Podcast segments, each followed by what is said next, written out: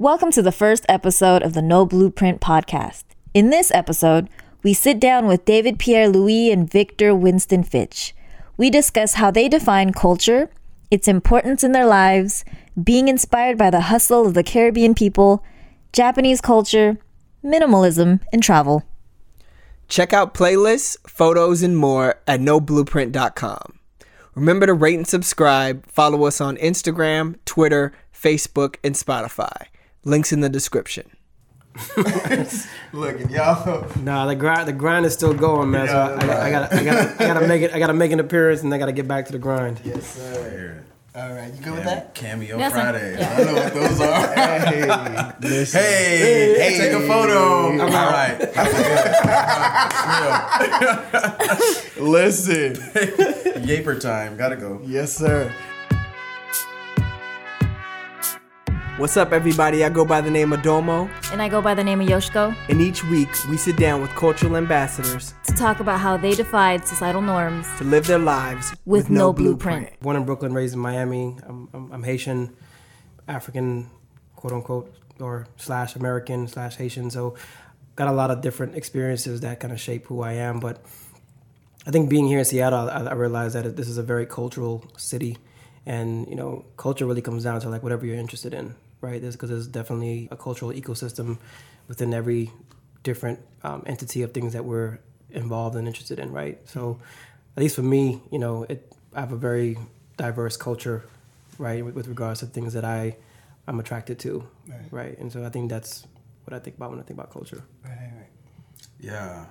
Yeah, I, and, and, and I think you touched on a few things. You know, culture is, is beginning to be one of those terms I, I don't want to say I, I struggle with to use, but everything is becoming culture when you begin to study people and, and the ways of people, positive and negative. So culture for me has has just become, you know, the same as history, just the story, the life, the way. And so having a background with Caribbean roots, uh, but being raised in the Northwest, being raised in a port city where there's a lot of different groups, it's kind of hard to put, you know, you know, what, what, what category do we lie in? And that's usually what happens with culture. We try and put it in a box. So yeah, a- a- as I pull it out, I mean, more and more, uh, I, I learn more about culture. It's just the way. It's just the way. It's the way you eat your sushi, and it's the way you might listen to some Wu Tang while you're doing it. So I like that. I like that. I like that. I like that. That was cool. Anything you want to It's almost like enjoying a cocktail at a dive bar, right? It's you who's that cultured individual that you carry that wherever you go, hmm, right? yeah. Right, right. So it doesn't matter, Right. you know. And I think that's the beauty of like, I think being brothers like ourselves, we can you know flow through pretty much any type of situation, and we can adapt and and grow and proceed as we need to proceed. But that's if you're cultured, you can go anywhere you want to go Right. right? And it's about your. I think culture kind of defines your access to experiences, your access to opportunities, stuff like that. Right. How did y'all get to Seattle? Well, I came when I was three. Uh, my parents brought me, came from Oklahoma. My father moved here for opportunity in the funeral industry, and he came and seized it. And so I was raised here. Uh, and uh, and it's, it's been a joyous experience. My mother came from the island of Trinidad, Trinidad and Tobago to Oklahoma. But I'm here, and I've been here since three. I came in search of some new culture. When I went, I went to Bethune Cookman University, and a lot of the people that I met from Seattle, very well refined, very just different, right? It was a different experience from what I was used to growing up in the South, mm-hmm. right? And so mm-hmm. I, Seattle was always in the back of my mind of like places that I wanted to just visit and check out. And then when I came here in 2002, really fell in love with, you know, the city. I mean, I was actually living in, I came in Tacoma and it was like December during the holiday. And I loved it then. And it was rainy. You know what December is, very gray, overcast. And, Yeah. But I, I fell in love with, love with it then, right? And so in 2004, I graduated from college and I got a job as a manager in training at Finish Line. And I was there for literally a month. And I remember taking my lunch break and not going back.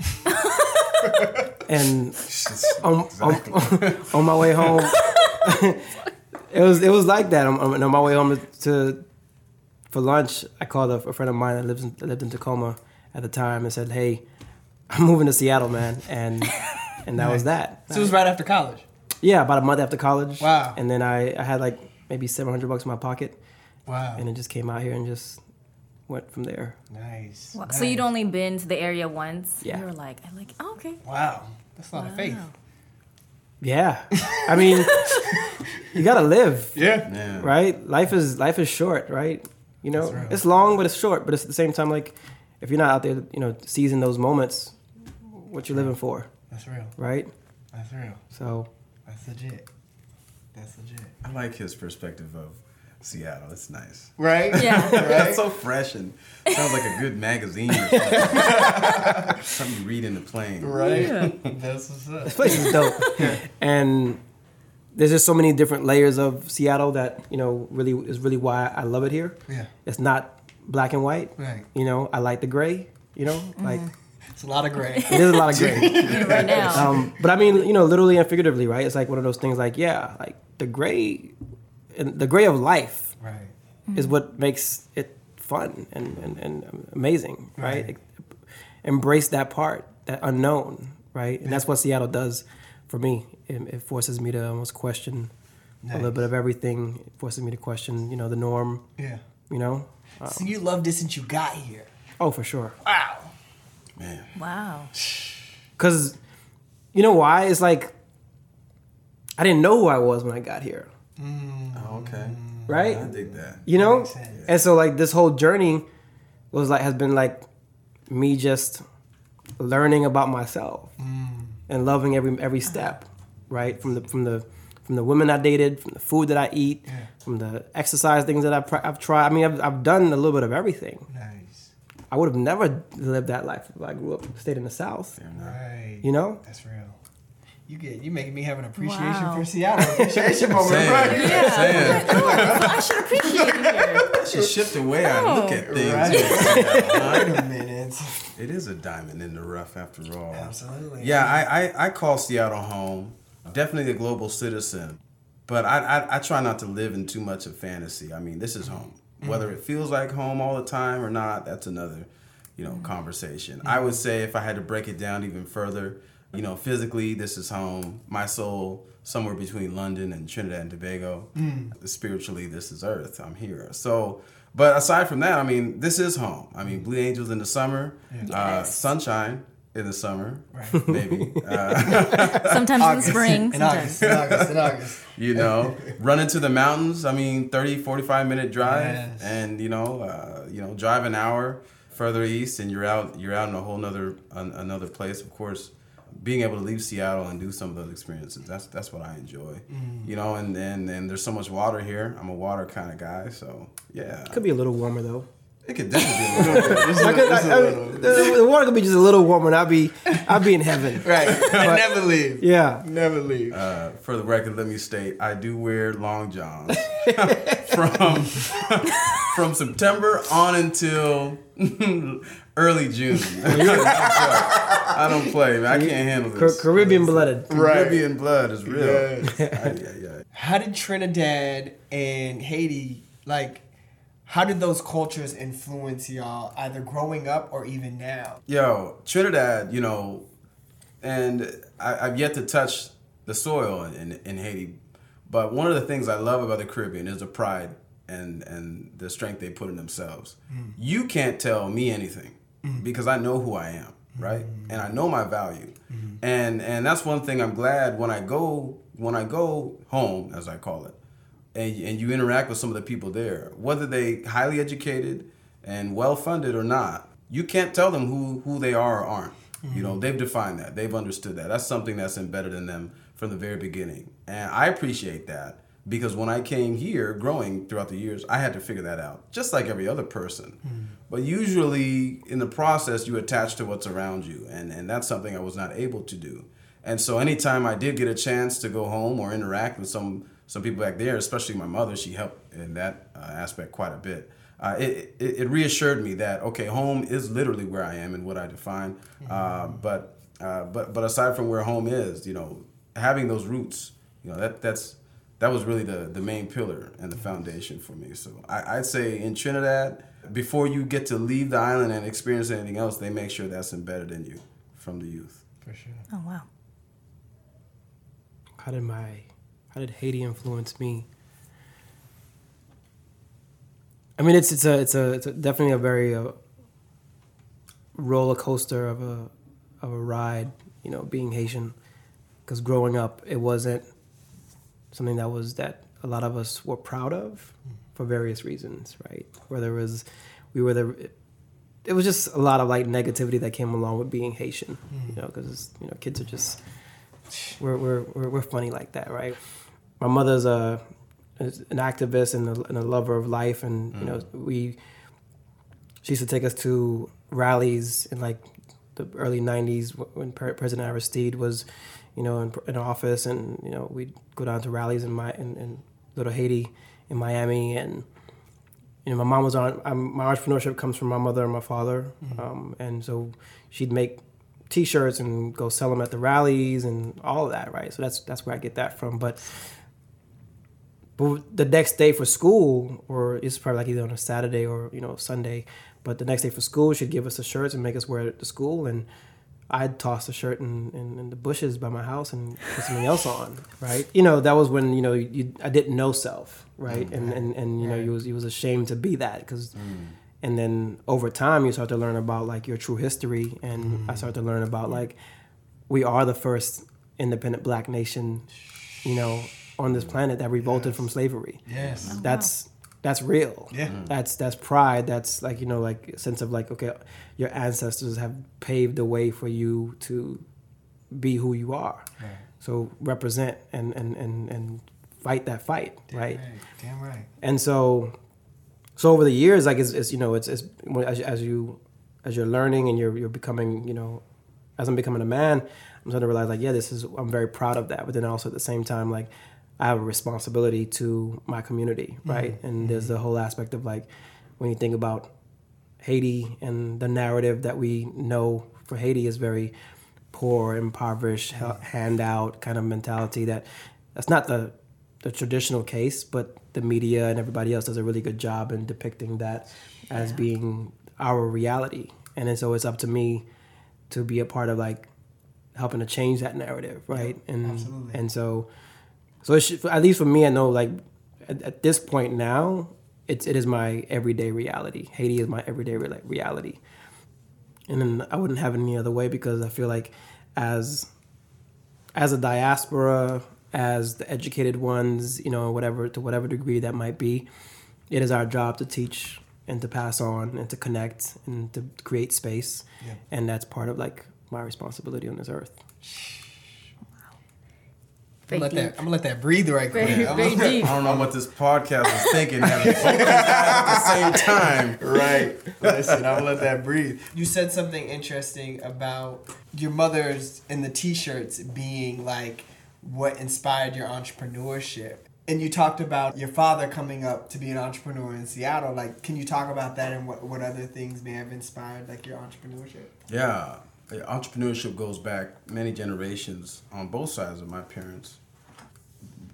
Trinidad and Tobago is still in, in many places a third world country, and so um, some of the simplicities, uh, eh, the conveniences, they're just not there.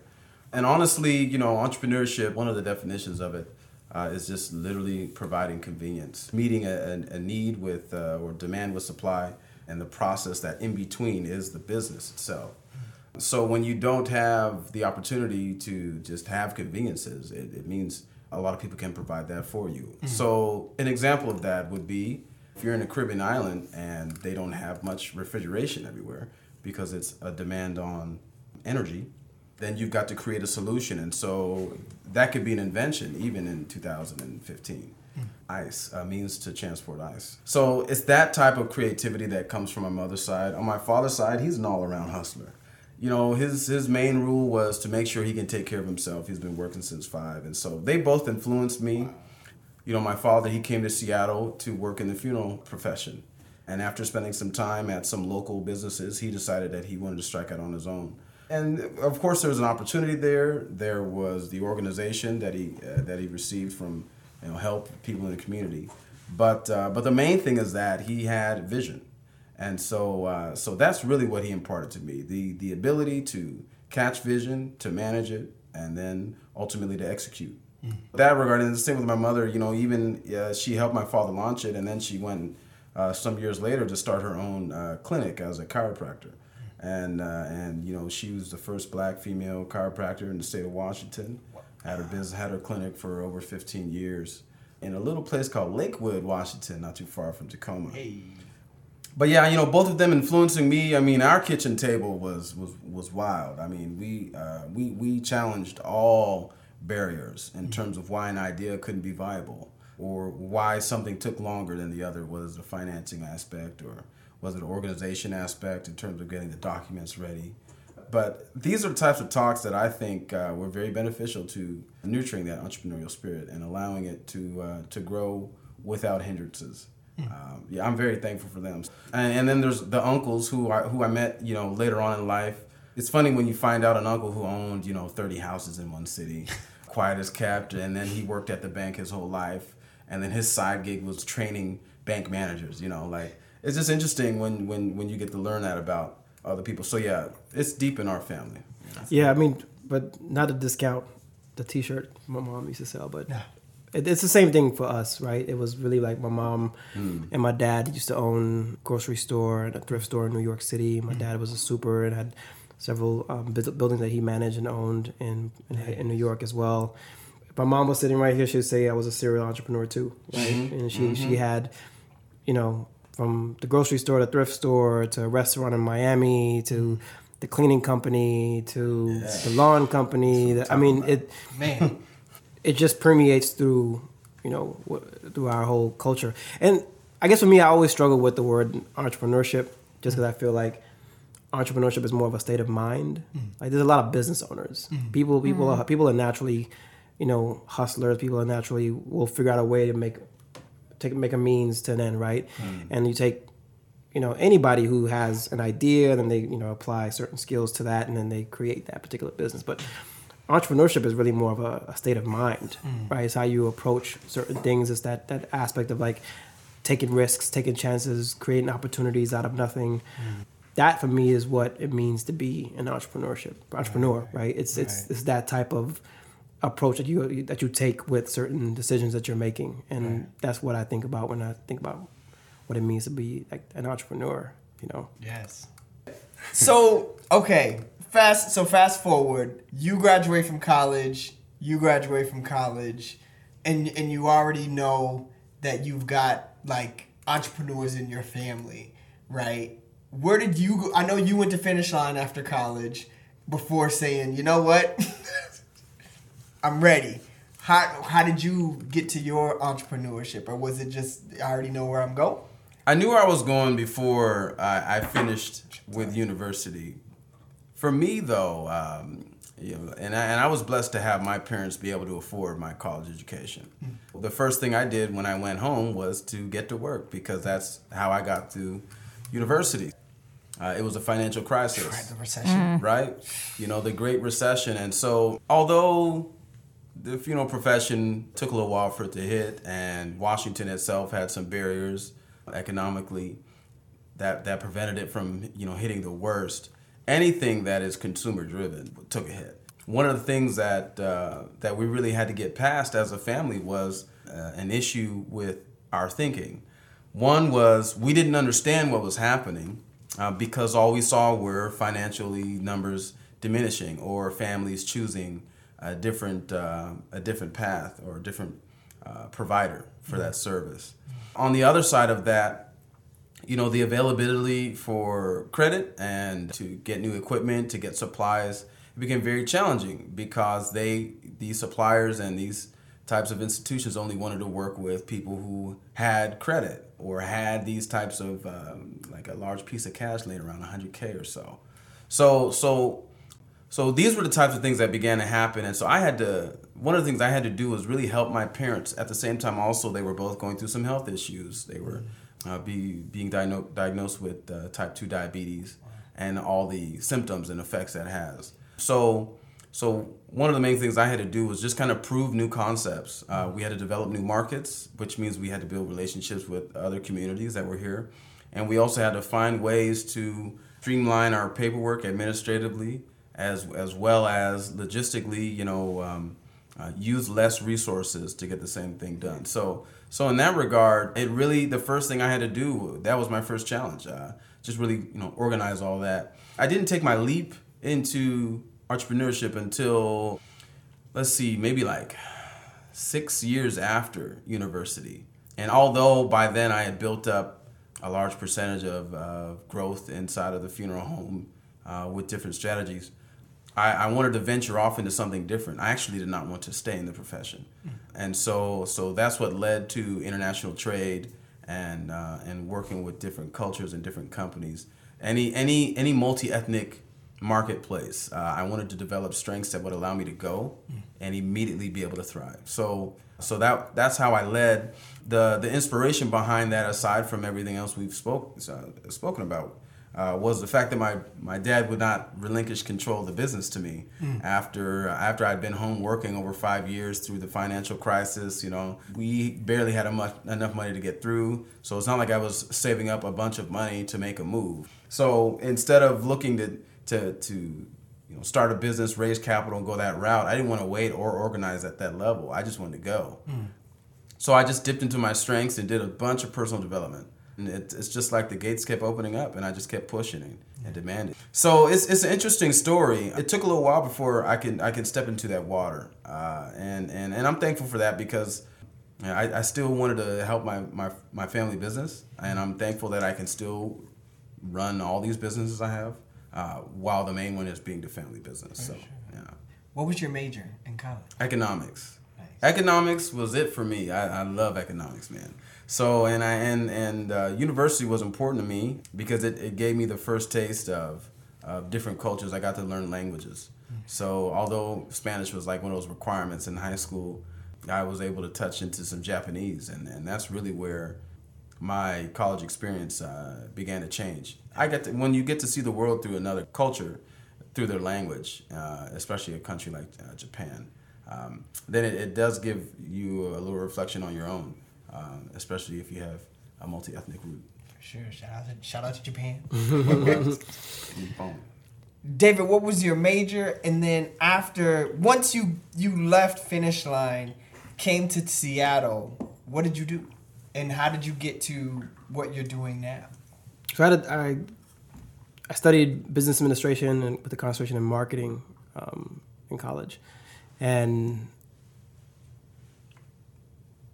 I did a lot of like community development projects in my business degree. I was part of an organization called SIFE, which is um, stood for Students in Free Enterprise, and mm-hmm. so we did a lot of uh, activities that kind of like garnered mentorship in the community, and you know just being present, you know, with the high school students and just students in general, with regards to how we can support them in their own personal initiatives. But after moving out here, I started looking for a job. I mean, I still didn't know what, I didn't have a business idea in mind or anything of that nature. Um, even when I was in college, I was an entrepreneur in college. So I was, I mean, Smell Good Products was one of my businesses where we, you know, we sold incenses and oil and black soap and, you know, that whole ordeal. I did that. I ran a car wash business for two years. That was Chocolate City Auto Detailing. Big up to all, all the, the Chocolate City Auto Detailing folks out there. we did that for for a good two years. I mean, I have a I've had I have a very interesting college career in and of itself. It's probably like a whole other podcast in, in and of itself. But moving out here, I started applying for jobs within the the management field, and um, was still I got apply for a job with Frito Lay. And I was waiting and waiting to hear back from them after that interview, and almost t- took a job as a barista at Starbucks in Tacoma. And then I finally got the call up here in Seattle, and then I moved out here to be a district sales manager for Frito Lay. So I pretty much had about 200 or so customers and six employees that I managed in the North Seattle market. But I did that for about four years, three years at the time, and I had this vision of owning a owning a bar. And I think part of that vision kind of came was reinforced when I started frequenting this place called um, Faire Gallery Cafe, mm-hmm. which used to be on Capitol Hill, owned by Alicia but Johnson. Shout out to you. I know you'll be listening to the, listening to this eventually, but. And I remember having breakfast with one of my supervisors at Frito Lay, and I was like, "Yeah, I want to own a bar one day." He's like, "Oh, everybody thinks about owning a bar your age." I'm like, excuse me? In my, in my mind, I was like, "Excuse me, really?" Mm. And everything changed for me at that moment, where I knew that it was time for me to get into my lane, right? Because I knew that I only wanted to work for five years for somebody else, and then eventually just get out there and do my own thing. And um, so I started working on the concept for opening my own space, and I went to Japan for two weeks to kind of see how they were using technology and their their bars and whatnot. And I think I got the first taste of like touch screens in a restaurant industry, and this was probably like mm-hmm. I want to say probably 06 was oh, when I was in Japan.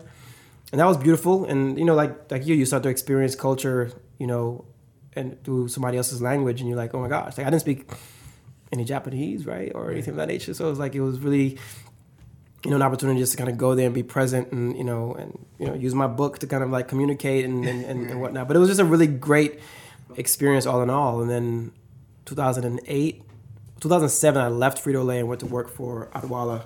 I got a, they got they poached me, and I went to work for Odwalla, and I was like, it's good timing because I was already thinking about opening my bar. It was a good more money, so I left December 07, and then July 08, I got the can. Right, it was big layoffs across the, the whole mm. country, mm-hmm. and I got laid off. Mm. Right, and I was that was like the happiest day of my life. Payout? No, not you know. I- It's funny because I, I I thought I was gonna get a nice little severance package and everything would have been nice and peachy, but no, it was it wasn't even about that. It was really more like somebody cut the umbilical cord, and it was like Like this was a sign. yeah, and I and you know, I had a choice at that moment, mm-hmm. right?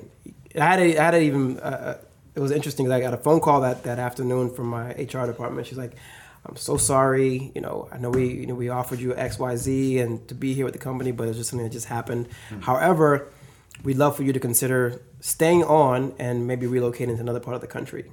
Mm-hmm. So as you make your decision, we'll continue paying you. You know, I'm like, in my mind, I was like, I know I don't want to continue with this company, hmm. but I was like, well, should I get paid for a little, little while longer? Like, all right, I'll, I'll, I'll hold on to it and I'll and I'll milk it. And I and I went and looked at some other markets and, and thought about you know possibility of re- relocating to the East Coast. They offered Nantucket as one of the areas for me to manage, and and I called it back. I was like, you know what, I I can't do the lateral move. You know, I've been doing this for too long mm-hmm. already, and I I'm good, Mm. right? Mm. Severance package was crap. I worked unemployment for got my unemployment for a while and sunk everything that I had into opening my into Lucid, cashed in my 401k, maxed out my credit cards, mm. and you know here we are, Yeah. right? And part of it really is just comes down to like whatever idea, whatever thoughts you have, you can accomplish it. It's gonna be hard, Absolutely. right? But you know, take that leap, and you'll you'll see what's on the other side. So that was that was the beauty of like you know getting laid off. Was like sink or swim. Mm. Right. Right. Absolutely. I'm not sinking unless you tell me there's like gold at the bottom of the, the, the sea or something. You know what I'm saying? But other than that, I'm I'm going for it, right? Absolutely. So yeah, Absolutely. That's inspiring. Yes, absolutely. And I would be remiss if, if, if I if I didn't talk about the Japan connection between all of us. Uh, for sure. I saw her smiling. Yes, I saw. See, she, she, she's- see, see. Do you want do you want to go first? I don't know. Well, I mean, obviously, I am Japanese. Name's Yoshi, but I grew up here. Didn't wasn't born in Japan. Visited as a child. Went back not too long ago. But no, it was just exciting to hear that when you went, you saw technology there that we're just now seeing in America. yeah. And so, in your experience in Japan or learning the language and the culture, you know, opened your eyes. And I'm a big supporter of like, going to study abroad. I think that totally changes people mm-hmm. for a good experience. You know, just being out there out of your comfort zone. Right. but um, even you know the funny thing is even with forget technology, I, I just appreciate like the discipline of the culture. Mm. Right? Like I never saw anybody walking and eating at the same time. No, it's looked down upon. But you know why? I think it's because they have these crows. There might be ravens, and they'll attack you. I think it's food. Yeah. Oh. so I think it's part of like the the, the cleanliness too. Well, that too. Yeah. Right? So the cleanliness of that culture is just amazing. Yeah. Right? It's like New York City. I mean, Tokyo is like New York City times 10, Right. But Yeah. clean. Yeah. Right. Yeah. There's Right. only trash cans by the vending machines. it- you won't find them anywhere. It anywhere blows my mind, right? And so, but then that was one thing. But then also like the the escalator was one that I really Mm. was like. Wait, wait, wait, wait, wait. I missed So with that. the escalator, for example, if you're getting on the escalator, Yeah. if you're gonna stand, Uh-huh. you, you sit you sit on the right side. Okay. And the left side is always empty. For people that want to walk Yes. up, Okay. right? Okay. So there'll be a line building up at the bottom of the escalator on the right side, Uh-huh. and the, the left side is completely empty, all the time, Interesting. right? So that's discipline. That's that's mindfulness. That's that's like you know thinking about you know those that are coming behind you. There's like a whole element that's Yeah. so important, right? And so that was something that I was like, you know, I took a lot of foresight from that. I was like, man, this is amazing how they approach just their their way of living, right, and maximizing space, right. And so, you know, you know when you think about making it in America as a business owner, you think big, you think a lot, you think of a massive space, and uh, you know, I had this vision for for for my my my lucid. It was like you know, I wanted this like. 10 times the square feet of what I, what I had already, and you want to have a lounge over here, a bar there, this, that, and the third. Yeah. And then I was, when I was in, in, in Tokyo, I was like, man, they made some of the most smallest spaces work. Yeah. Mm-hmm. And so that allowed me to rethink in regards to what I had to work with, right? Mm-hmm. So it wasn't like I needed to open this bar with like $100,000. I could make it work with what I had, right? And so it was a matter of like either being resourceful and whatever whatever space that I had, mm-hmm. right? And so that was the beauty of it. And so what Lucid where Lucid became was in a t-shirt shop, Right. It was a buddy of mine who I went to college with who had like a, a Greek and sorority paraphernalia t-shirt shop, and he decided he didn't want to be in the business anymore. I took over his lease, looked at the space. I'm like, yeah, we could turn this into a bar, Yeah. right? And it was and the, the whole time I'm thinking I, I remember being in Tokyo and seeing how they made small spaces work Nice. and we made that as we made it work Nice. right and it became like a, a centerpiece for a while in a lot of people's lives in regards to how they came about and it was really like an extension of my living room right it was like that type of concept right? You had the you had the um, stage. And Yeah. Always someone playing live music, everything. it was dope and it was you know what we didn't need you know to, to fit 400 people in that space Yeah. right Yeah. you know it was a, a very comfortable 50 seated space at times had about 150 people you know but it, it, it it worked for, for what it needed to do to, to happen and i think that's the whole thing like as a business owner you know you don't you don't always have to think about excess to Right. make it mm-hmm. right Right. Yeah. Right. That's true. In America, everything is so excessive. And so that's hard. That's true. That's When- hard. When was the first time you went to Japan? I guess you were a child. Yeah. I think I was in preschool. Okay. Do you remember anything? I do. It was hot. and my dad, he was like, okay, we're to go visit some friends of mine. I'm like, cool. So we're walking on this country road and they have fields where they're growing rice and things like that. And they have this, I don't know what it is, but it's just running water. And I think it's to water the plants. Mm-hmm. And he's like, oh, it's hot. Give me your towels. So we had these towels and he just dip it in there. He's like, you know, because it's cold water. And so he'd, we'd wrap it around our heads and we're walking. And I was like, why don't we just take a bus or something? What are we doing? this is so hot. And, you know, it's just, summers in Seattle are very mild, and in Japan it was just crazy hot, and I was not used to it. I was very upset. I was yeah, but then at the same time, because it was so safe, and we're in this very small town, you know, he would just give you money. Hey, go buy me. Go buy me a beer and go buy yourself some ice cream. And I was like, but I'm five. Is that cool? And you know, the store owner's like, okay, here you go. That's crazy. And so yeah, that's what I remember. So my dad was in the Air Force, and so I was born on Yokota Air Force Base in Tokyo, mm. and lived there maybe until I was three. And so I ended up going after I graduated college for like ten days. Just went about and around Tokyo and was like, "Yo, I could live here. Like this is awesome." After I decided not to go to law school, my brother was like, "You should think about teaching English in Japan." And I was like, what? And he was like, if I didn't have to go straight to law school, I'd have went to go teach English in Japan. And so I looked it up and was like, okay. And so the same way that you were telling your story about when you came to Seattle, you felt like you this is where you found yourself. That was me at 22 going to Japan, right? And I remember you, Winston, connected me with Allie. And Allie was like Allie Man. Ali was this dope dude. He was a DJ. I believe you and him. He was an international student Yeah. at uh at Central. We were in Spanish class together, of all places. Crazy, crazy. and so Winston's like, "Yo, you got to meet my guy." And Ali like didn't know me from anybody, Right. But took me around Tokyo, took me into his home. We went to. I, that was the first time that I heard live house music. Like we went and just just watching the way like culture and music, the like the take of, of, of music was different. And so I spent about eight months in Hamamatsu Shizuoka, which is like two hours south by bullet train of Tokyo. But every time I could, I was going to Tokyo to get to get knowledge and culture and it, and just yeah, I, I, I definitely uh, I love Japan. You know what? I, and I just want to add two things. Two things I love, just love about Japan. One thing, you know, I'm, I'm very attracted. To, I'm a very disciplined man, so I'm attracted to a system or a model that that has instituted that.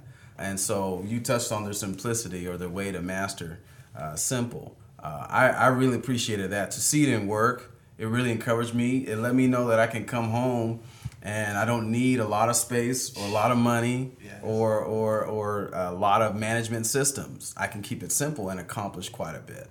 And then the other thing about Japan that's interesting is you won't find anything used, you know, much on the main level. You won't find used cars, and you sure enough won't find worn down shoes. And that that also really encouraged me. It, it, helps me uh, push for newness, keeping it fresh, you know, and taking every day as a new, fresh day and an opportunity to present myself Yeah. in a, in a fresh way. So, um, so those two things alone, I thought it was interesting. There's no used car market in Japan. I was like, gosh, all the used cars we see in the states and around, and like then none here. Like, hmm. But, uh, but, but yeah, it, it just showed that you know th- there's a people that exist and they only want new things, Mm. and that's just how we roll. we just after it gets a little old, we're done with it. We want something new. Right. Yeah, I could do that. Yeah, I'm I'm I'm pushing toward a minimalist lifestyle. Yeah, I think I am minimalism. Yes, I never thought about the no new uh, used car market. I never thought about that either. Yeah, me either. That's awesome. I mean, it, it probably helps with the with the environment too, Yeah. True. Yeah. right? True. Well, yeah. True. Not probably, but it does. and and and from a business standpoint, it's a great export, new and used cars. Right. I mean, constantly. Yeah, yeah. Because they got to. There's still value in them, right? Yeah. we buy them, you know. But there's definitely countries around that will take those cars, uh, and and they sell them at a at, a- at a great rate. So Right. yeah. And so I ended up actually leaving Japan two weeks after 311. Mm. 2011, 311, 2011. And it was like, mm, I'm gonna I'm to go back to my family. But at the same time, I was also like, Japan is in good hands. Like, nothing's going to happen to, to Japan's not going to let nothing happen to their people. Like, they got this on lock. So, well, I guess on the topic of travel, besides Japan, where else have you fellas been that either inspired you or maybe you hated it and that somehow inspired you? Oh my. Well, you know, in 2008, this is a year out of university. This is this, this was when there was still a little pecunia going around, a little a little currency flowing in my direction from this old funeral home, and so I said, okay, well, I'm going to I'm going to Seoul, I'm going to South Korea, and uh, you know, within within like seven days, bought a ticket and just hit it. Wow. Went to Seoul, didn't stay in Seoul long, caught a bus, went three hours south to this little small town and just kind of chilled. That was a fun trip. That showed me that I'm willing to go. You know, I'm capable of going anywhere. Uh, I don't have to have all the agenda laid out. I would say the most impactful trip for me though was London. London really let me know that uh, one, I'm I am a Londoner inside, and then two, I got to make a lot of money if I want to live in London. So they let me know quick. London's beautiful. You know, it's just a mix of people. It's got a lot of history, a fair amount of haters, if you will, uh, depending on what your ethnic group is. But uh, at the end of the day, there's you know you, you just go there to celebrate. You celebrate culture. You celebrate um, you know the, the the different layers of economy there. Uh, I got to touch with some old Seattle friends too. So uh, so those two trips combined, they were both in 2008 and I came back and was just determined. That's that's when uh, I knew that uh, whether it's it, the business I was in at the time or a different business, but I, I had to do more travel and I had to get well definitely get back to London. So I've never been. yeah, Same. It's on my, it's on my list, though. get it. wow. And my most exciting my most exciting trip has not happened yet, Okay. but I leave in about three weeks for um, this world tour that I've, I've- I've organized with my with my team, Oh. and we're doing screening my, screening the documentary Kenbe FEM, which means hold firm, and we're we're doing 22 cities, going from Seattle, DC, Mon- New York, Montreal, mm. Berlin, London, France, Man. Amsterdam.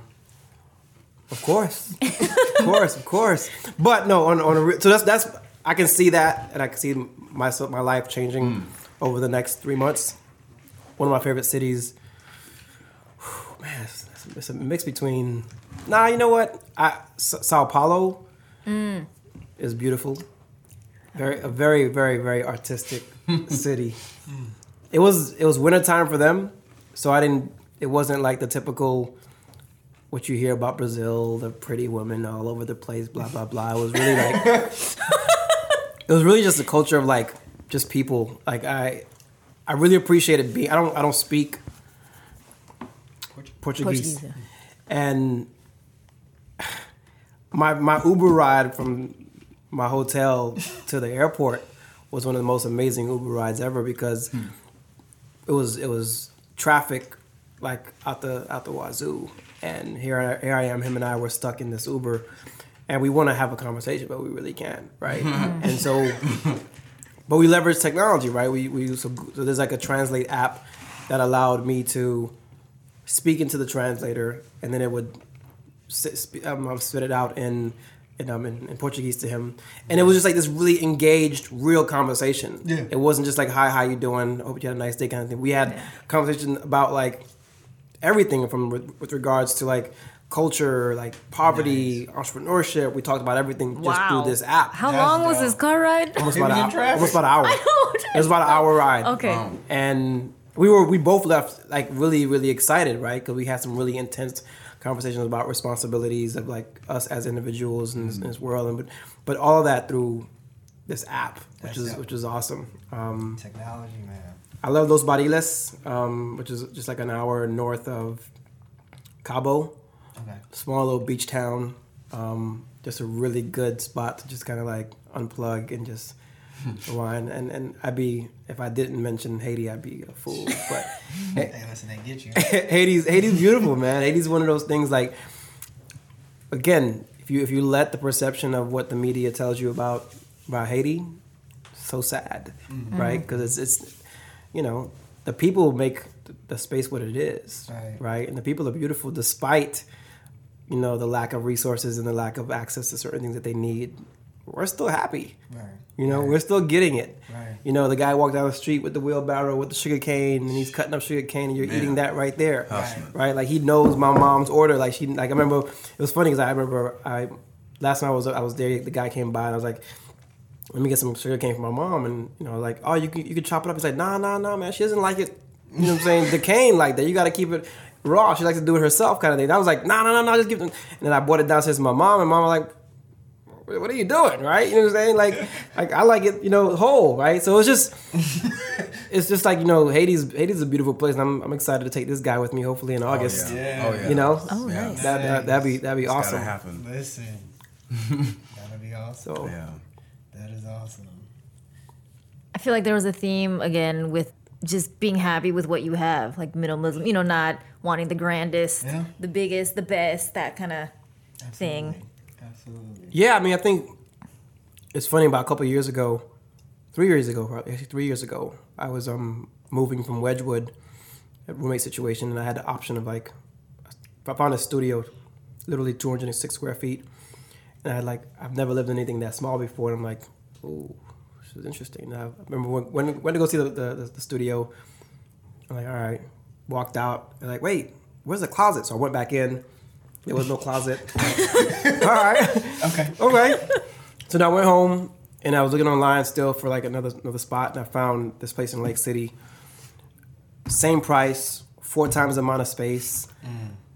And as I drove away from that place, I was like, nah, I actually want the smaller space. Mm. So I settled on, I settled on the smaller space. Mm. And then so then when I went to my my place I was living at, I looked around, I'm like, well, 80% of the stuff has to go. It was just real Right.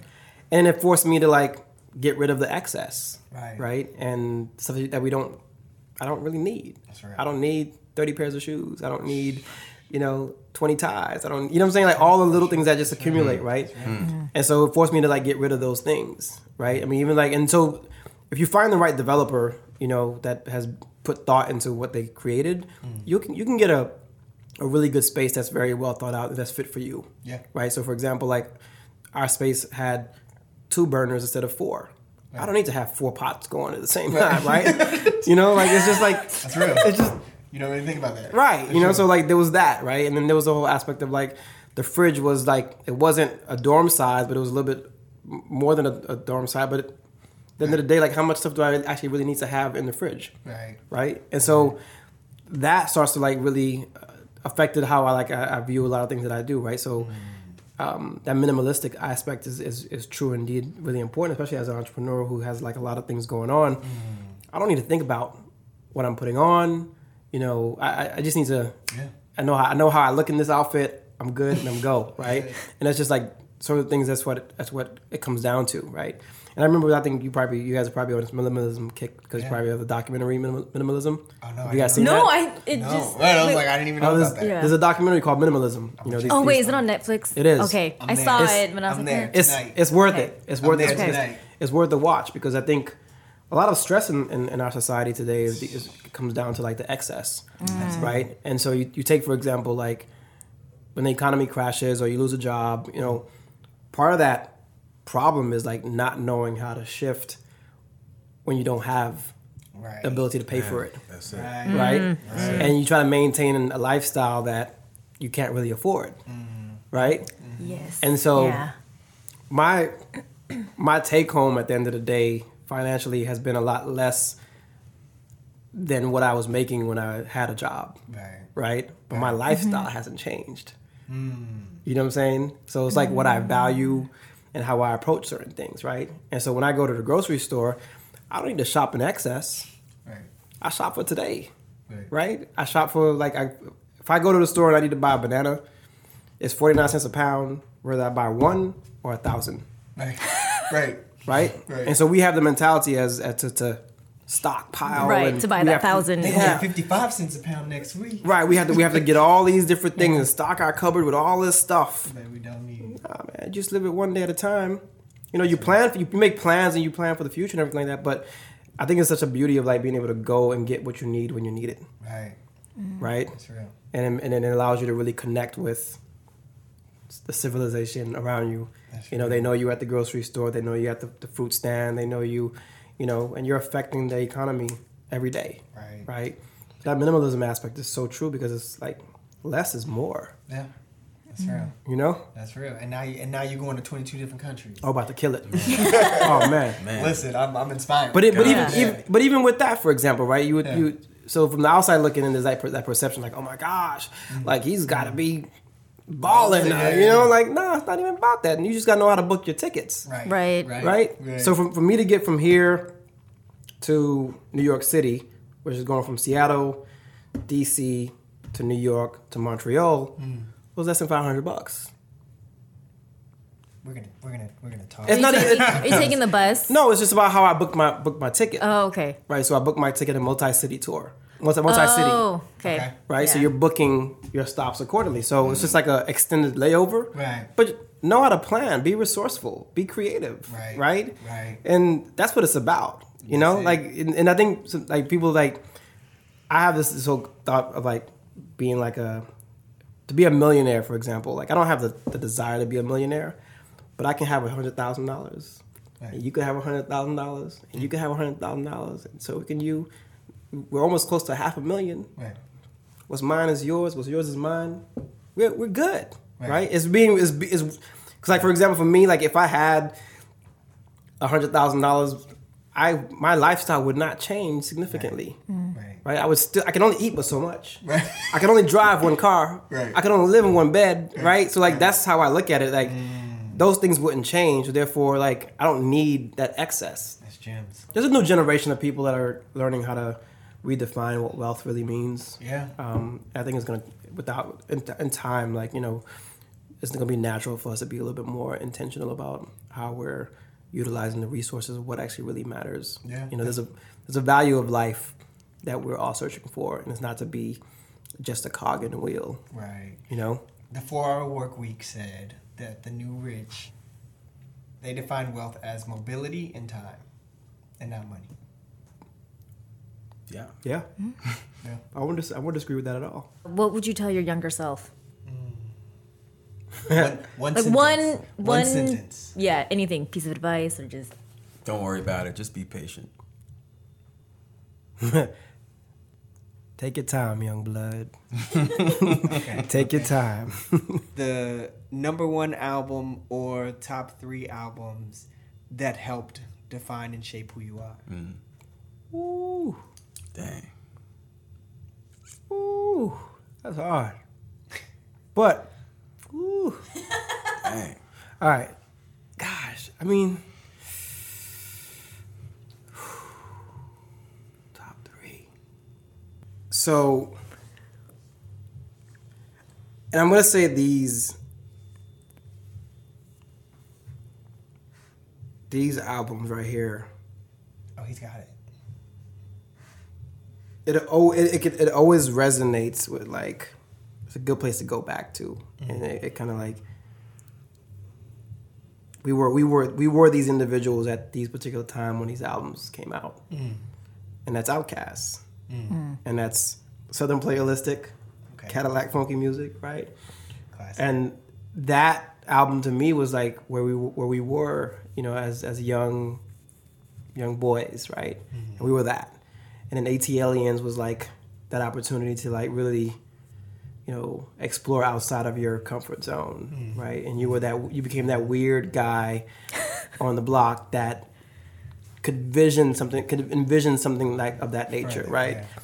And then Aquemini was just like, just like be you, Yeah. right? And so those were the, those three albums was like a natural progression of like who I was at that particular time. But then like you know I, I think back to like an Andre three thousand, you know, to be yourself, right? Despite Yep.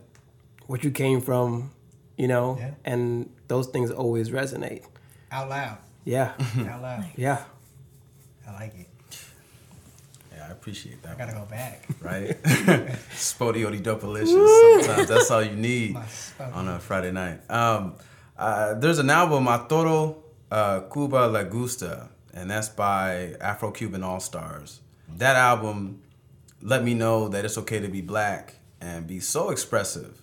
And then uh, their next album, Distinto Diferente, like it let me know to just be, just be, you know, just be yourself and be different. And you know, again with these Caribbean roots, when you grow up in the Northwest, your blackness is barely celebrated. So by the time you get down to beyond just black and the different aspects of it, and then it just it, it it gets even harder. So so when I discovered this album, it was it was around my sophomore year, uh, university. That that's when I, I really knew that just beyond the black skin and and the uh, the different cultural events around African American culture, uh, there was definitely more to me. And so, yeah, these two albums, it allowed me to dance, it allowed me to tell a story, it, it encouraged me to learn Spanish, and uh, and it, it just it just tapped into something I, I was just discovering at the time. So um, so yeah, even though I probably don't understand most of the album, I can sing it. Um, so yeah, yeah, Distinto Diferente, I would say if I had to choose one, that that would be it. Okay. okay. How can we see your documentary? Aside aside from going to one of these I thought you'd never locations. asked. I thought you'd never. um, well, you know, right now um, we don't have plans on releasing it digitally yet. Um, part of the vision for me with this this piece is really about the conversation that's going to take place after the documentary. So we're trying to be very intentional with how we screen it. Okay. Because the, it's it's really about the work that needs to be done Yes. right? It's like it's a it's a catalyst, and so um, for right now, the locations that we're screening them at are on our website, and it's Kenbe FEM, which means um, hold to hold firm in Creole, very common phrase, Kenbe FEM, and it's K E N B E dash F E M dot com. We'll put it in the description box. There you go. But yeah, so that's for right now. We've got about 22 cities lined up for between April and, and through July, and then um, after that, we'll figure out you know where we want to go for it, go with it from there. Nice, nice, nice. any any words to leave us with of what's coming next? What's coming next? Yes. I mean, gosh, that's very open ended. But um, I mean, you know, because I'm I'm I'm constantly I'm a mad scientist in the when it comes to business plans. You know, I know the Northwest is slow, which just gives me time to prove. I, I would say that uh, if I have to lead any words with anyone, because I, I actually won't tell you what's coming next. Um, that's how I stay on top. I. I like noticed. that. I tell you when it's old. I almost got him. almost got him. I don't know. I just I just felt earlier as I was arriving, I was like, you know, opportunity, and you know, there's I, again when you actually dig into a lot of these terms, you'll get new definitions uh, to them, and they'll grow. You'll get multiple definitions, but opportunity we use this. We use it often. It's it's embedded in a lot in, in a lot of what we express. Uh, we define it on something that we missed, or uh, you know something we want to have. You know, in terms of you know maybe someone outside of the U.S. But I, I, I was just in the car and I was like, you know, opportunity. I love opportunity, and you know, I just I just wanted to lay this, you know, another definition of it. Uh, the opportunity is when you want, excuse me, when what you want presents itself when you least expect it, and and and that's literally it. When when what it is you really wanted that whole time, and you know, you talked about it maybe, or you fantasized about it, you visualized about it but then sometimes maybe you weren't in- the position to seize opportunity or capture opportunity or, or get a return on opportunity, whatever you want to, you know, term around it. And so that leads to preparation. But I, I just want to, you know, obviously be prepared. Uh, I never leave, I never leave uh, home without a few items and I keep a few items on me at all times. I keep two bags and that's just for being prepared. But it's being prepared for opportunity because you never know what opportunity is going to hit you. Uh, I'm thankful that when I met uh, Damo, as I call him, um, you know, I, I, was I was ready for at least some inspiration. And my my brother David over here, uh, I, I never knew uh, that we'd end up, you know, sitting here podcasting. My man's going on a world tour. Uh, you know, like it, it's, it's just wild.